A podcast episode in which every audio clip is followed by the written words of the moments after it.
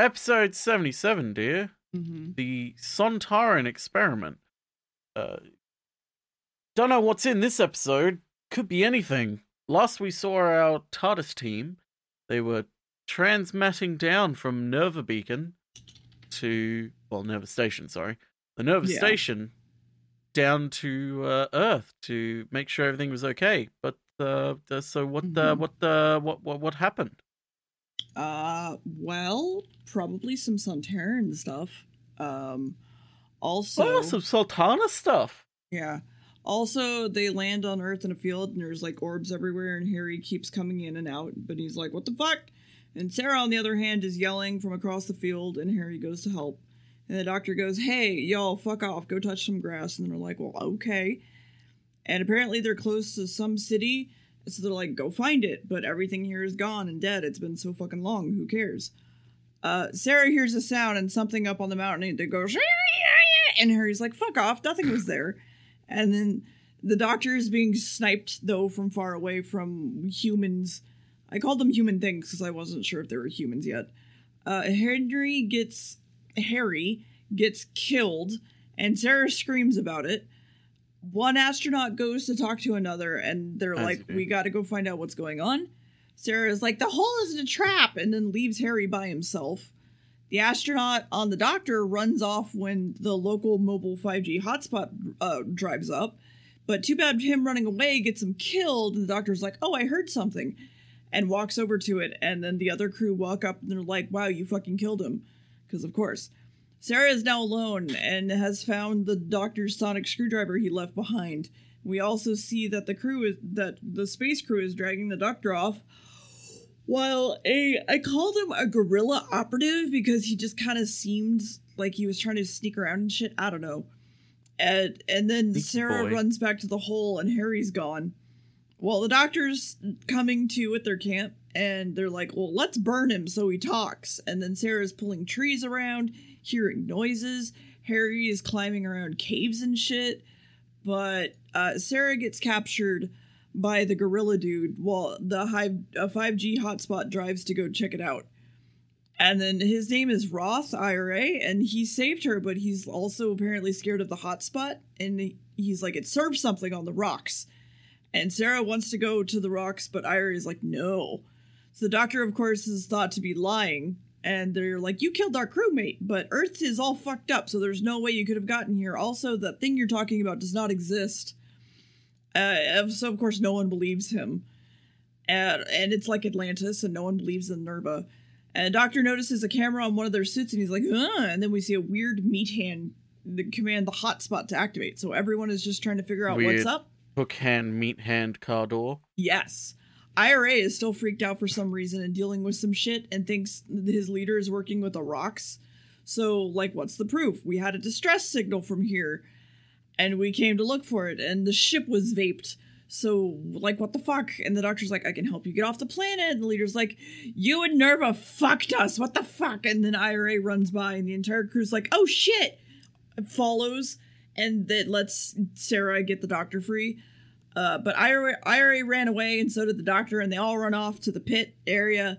And Henry couldn't have gotten out on his own, right? So where'd he go? And the doctor's like, I smell alien footprints.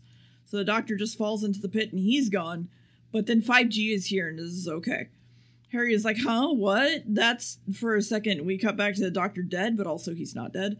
And also, Harry sees Sarah and IRA tied up and being pulled towards the Epcot ball. And then it opens up, and a Sontaran walks out. And that's it. Oh my god! Sontarans! Who would have thought that? There's Sontarans in this episode? What? I. What a. What a. I never. Uh, what? So. Uh. It goes. Goes kind of without saying, but, um. They were not exactly happy with the name the Sontaran experiment. The writers Mhm. Bob Baker and Dave Martin they were not happy with it because it you know completely spoils the identity of You don't what with it being a cliffhanger and everything. But you know it's not really up to them. Um this story is kind of one of those incredibly subtle and easy to miss, and also isn't really key to the the the the plot sort of episodes about uh colonialism in a sense. Uh, probably the most obvious way that it is is through the fact that all the Galsec astronauts are played by, uh, mostly played by South African actors who use their native accents. Um, part of that was because the writers Bob Baker and Dave Martin were interested in how language evolves uh, over time with cultural cross pollination and everything, and they believed that uh, the cultural and racial mix of South Africa was an indication of how language might sound in the future sort of Mhm. like a well here is a, a a current real life example of like what a blending of cultures has come to sound like so what could it like sort of a, a shorthand for the blending of cultures in the future because remember we're like like 15,000 years like 13,000 years in the future right now Mhm. um pretty pretty pretty far pretty far into the future it's a pretty pretty pretty far um uh, another thing, which is the most important thing that I kind of led into this episode, is that um, uh, during the shooting of this, and in episode two, you can see and hear the exact moment when it happens. Uh, Tom Baker broke his collarbone. Mhm. Um, uh, in episode two, when he fights with uh, Styre, Styre knocks him over, and you can hear Tom Baker shout, going like "Ah!" and then you hear a large crack, and that's his collarbone cracking. Um, Mm. He finished the scene, which involved him laying down uh, against the rock still and sort of talking to Styre, and then standing up and talking to Styre. He finished the scene still, um, but for the majority of scenes after, uh, thank God he had a large scarf because you could always tell when the scarf was like completely covering his neck so you couldn't see it. Uh, that's because it was concealing the neck brace he had to wear. Um, supposedly, uh, they where they were filming was so far away from a hospital. Uh, Robert Holmes was absolutely terrified that he had just lost his main actor and would have to recast him. Yeah. Um, thankfully, the injury wasn't that severe. Uh, it was uh, just a simple, you know, broken collarbone that he could recover from. It wouldn't wasn't like wouldn't prevent him from acting.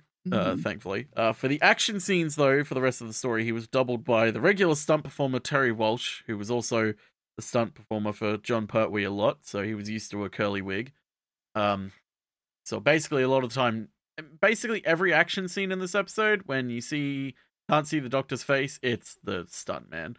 Um, because yeah, this was uh, because this was the very second episode they actually recorded after Planet of the Spiders, because you know production schedules and everything. Um, so they imagine going to film like your first proper episode with your new team and everything, and on the first day, your lead actor fucking breaks his neck. Yeah. Um, not a good, not a good, not good. Um, uh, other things as well. Uh, Glyn Jones, who played the astronaut Krans, uh, also wrote the first Doctor episode, The Space Museum, if you remember that one. Uh, Uh, making him one of the only five people who have both written for and acted in Doctor Who. Uh, the others we'll get to in time. Um, what else is there? Uh, this story initially came about because um. Uh oh, that's right. this this story initially came about because Robert Holmes absolutely hated six part stories. Um, he hated them because he always said that they were padded. Um, uh, so he was like, he just wants like quick, good stories to get to the point. Uh, so for season 12, he wanted one four part story and one two part story, uh, with Christopher Langley's space station already in the works, which unfortunately fell apart. So, but he, but while he was doing that, he looked to uh, Baker and Martin to fill the gap with the two episode one. Um, as an outline, Holmes asked them to set it on Earth and bring back the Sontarans. Uh, supposedly, uh, they had a three-hour conversation about the the sort of uh, culture and history of the Sontarans, because Robert Holmes again wrote The Time Warrior, so he wanted to bring them back. Uh, although Dave Martin and, and Bob Bark, uh, Baker, all they wanted to know was that he was a f- squat, froggy thing. he was a toad looking motherfucker. That's all they really wanted to know. Um, but yes, this is you'll you'll like Robert Holmes' story style. He very much is the type of like I don't want a long story. I don't want a six part story unless you have a story that justifies six parts. Like, if if if you are making a six part story just for the sake of having a six part story, get out of my fucking face. I don't want to see it. Um, but yes, this is the Sontaran experiment. Uh, again, the Sontarans change their look every time they appear. Uh, the reason he looks different in this one is because the original latex they had for the head uh, was going to be too heavy for him uh, because the actor was uh, having, unfortunately, having a lot of health problems at the time, and uh, if the mask was too heavy, he wouldn't be able to breathe and would probably collapse. Which, uh, considering he unfortunately died not long after this, Mhm. uh, would have been entirely possible that he would have collapsed on set and they would have been in serious trouble. Uh, so that's why he looks different in this one, which is kind of funny because Sarah points out and goes, "He looks identical to Linx, who was the last Sontaran." It's like they're very clearly different looking, but it's like whatever, whatever. Uh, they look different the next time they come back and the time after that, and then it- it's only in the new series when they get um fucking uh consistent look because you know budgets. Uh, but yeah, what happens in the second part, dear? The final part. Yeah, I'm so happy. Um, it's not the the Santarian tar, tar Taran that we saw the first time, and he's like, "Oh, look, it's a girl. This is weird." And then all of them are apparently identical, but not the same. And he's here for a military assessment. IRA doesn't want to be tortured, so he runs off and gets killed, making Sarah scream. Back to the doctor in the hole Ah. being found by the crew again. He's like, "Oh, good." Harry comes down the rocks, finds another IRA dude captured and chained to the wall. Back at the hole, 5G rolls up, uh, and the crew's weapons do nothing, so they get captured. Doctor is still slowly climbing out of the hole, finds another hole, and goes inside it instead. Uh, meanwhile, the Santaran is like, Where are you from? What are you doing here? And she's like, Earth. And he's like, Bitch, you lying. Harry is, has a large stick now and is fucking around while the doctor is in the rocks fucking around. So let's go free Sarah. But whenever we get close, there's a barrier thing. And then the doctor sees the Santaran reporting back to the others, and it was like his whole plan to lure humans here. So let's go looking on Sarah from our camera system and notice that there's a snake puppet hanging out. And then we start seeing oatmeal eat her feet, you know, things she's scared of. But then the doctor is here and pulls the thing off her head, and she just kind of passes out and she's dead. Then the Santaran shows up, Cool. slaps the doctor, tricks it, and he tricks it into thinking Harry is behind him, so he runs away. But he shoots the doctor, and I guess he's dead now. The 5G has brought Yep. the crew now as prisoners, and the leader is like, ah, you said I'd save, you'd save me. And he's like, yeah, you're a fucking traitor, fuck off. Henry finds the doctor again and Sarah and makes a run around for a bit back to the dead prisoner. Uh, Harry is now sneaking up behind the Santaran but gets stopped by the doctor and then they walk away because the doctor put something in his jacket, uh, basically a bulletproof vest. Wait, why are they here? We should find that out. Doctor leaves back to the ship to fuck around, but 5G wants to stop the doctor. All the crew is trying to save the leaders from being crushed. Too bad he left a knife just in arm distance. Apparently, they want to invade the entire Earth, but they need the experiments to finish. So, the Doctor is going to use him in combat with his big stick. And Harry is like, okay, I'll do this other thing. And the Doctor's like, these crewmates are our slaves. You fight me. And they're like, okay. And we have a dramatic stick knife fight. And then Sarah and Harry uh, free the crew, and everyone runs back to the ship and get inside. And then the crew comes to help, and everyone is beating up on the dude, as well as Harry steals the thing from the ship and runs away. And then we go back to the ship, and the doctor's like, let's run fast because shit in smoke is pouring out of there, and the Sartaran's head just fucking deflates, and then the ship explodes. and something blub, something blub, blub, energy ate him. And then the doctor is dealing with the army dude on the computer, and he's like, "Hey, you can't blow us up because you didn't finish your science experiments." And he's like, "No dessert for you." And he's like, "Okay, bye then." And then there's they're just gonna beam back up without the without the fucking crew. So, yeah. Yeah. Well, the crew wanted to stay down there anyway. Mm-hmm.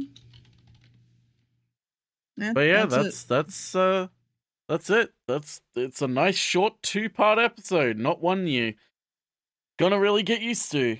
Uh technically there are two parters in uh the eighties, but uh those two parters are misleading because they're forty five minute long episodes, so Mhm. uh, calling them the same as these two parters is a bit misleading. The last time we had a simple two part episode was The Rescue, which was episode 11 of the series. If you remember that one, that was the one where Vicky was introduced. Yeah. Uh, that was the last two part episode we ever watched. And this is also the last one we ever will watch, technically. Oh, Damn. I guess Black Orchid also, but that's. We'll we'll get to that one. That one's an interesting one. so, the Sontaran experiment. What? How did you enjoy the Windows XP uh, home desktop, dear? like a four. I I don't know. It was just a lot. Like I, I'm happy that we got a short episode, right? But at the same time, I know that literally is just shoving a ton of stuff into two parts very quickly. And there was just so much going on that it was hard to just follow along sometimes, legitimately. I don't know. It was kind of frustrating. I don't know. I kind of agree. There, there are some things that it kind of just glosses over, and that's kind of due to the fact that like Robert Holmes came in after this episode was written and like rewrote a whole heap of it. Like, he dropped a subplot in the second half of the episode where like it would be revealed that uh, uh, was controlling Vural's mind, and that's why he was like leading his his uh friends to Styre to help out with experiments and stuff. And like there's like all these other subplots and like he just cut them all out because it was like it's only two episodes cut it all out. Um there are still some things in there like uh Vural having the camera on him and like being a traitor it's like why is this in here this Yeah. doesn't change the story in any way like take it out like all it does is serve to just add more shit to it um, you could have very easily taken it out or done something with it. Um, but they didn't really do much to it.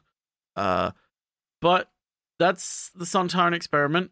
Uh, we go from a two part episode to a six part episode, one of, Mm. if not the best six part episode, or just episode in general of uh, classic Doctor Who. Uh, where honestly, honestly, the show goes from being a a pretty fun science fiction show to uh, kind of a kind of a staple and an institution in, in a lot of people's minds.